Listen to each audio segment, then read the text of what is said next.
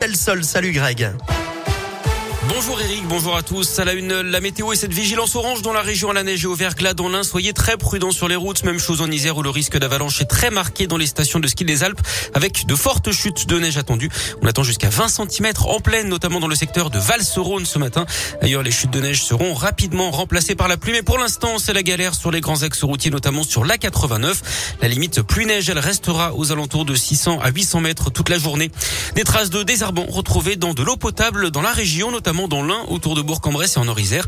Mais d'après l'agence régionale de santé, il n'y aurait pas de risque pour la santé des consommateurs. L'eau du robinet peut être consommée sans restriction sur l'ARS. Accident spectaculaire dans la Loire hier à Saint-Chamond. Conducteur de 60 ans a perdu le contrôle de sa voiture. Elle a terminé dans la vitrine d'une agence immobilière vers 15 heures. L'automobiliste de 60 ans a été légèrement blessé au dos et transporté à l'hôpital. Deux femmes ont également été choquées. Une dame de 80 ans, l'autre de 31 ans et enceinte de deux mois. Elle a été prise en charge par les secours. La journée qui a d'ailleurs été marquée par deux accident mortel un plus tôt dans la journée dans la Loire, à Ouche et à Vauche.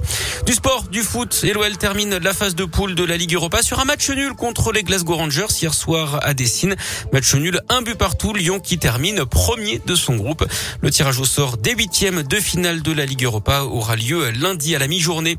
Et puis on reparle de la météo, on le rappelle, prudence sur les routes à cause de la neige. C'est compliqué sur plusieurs secteurs de la région. Niveau température, il fera 3 à 7 degrés ce matin. Ce sera d'ailleurs les maximales hein, cet après-midi où quelques éclaircies pourraient toutefois percer la grisaille.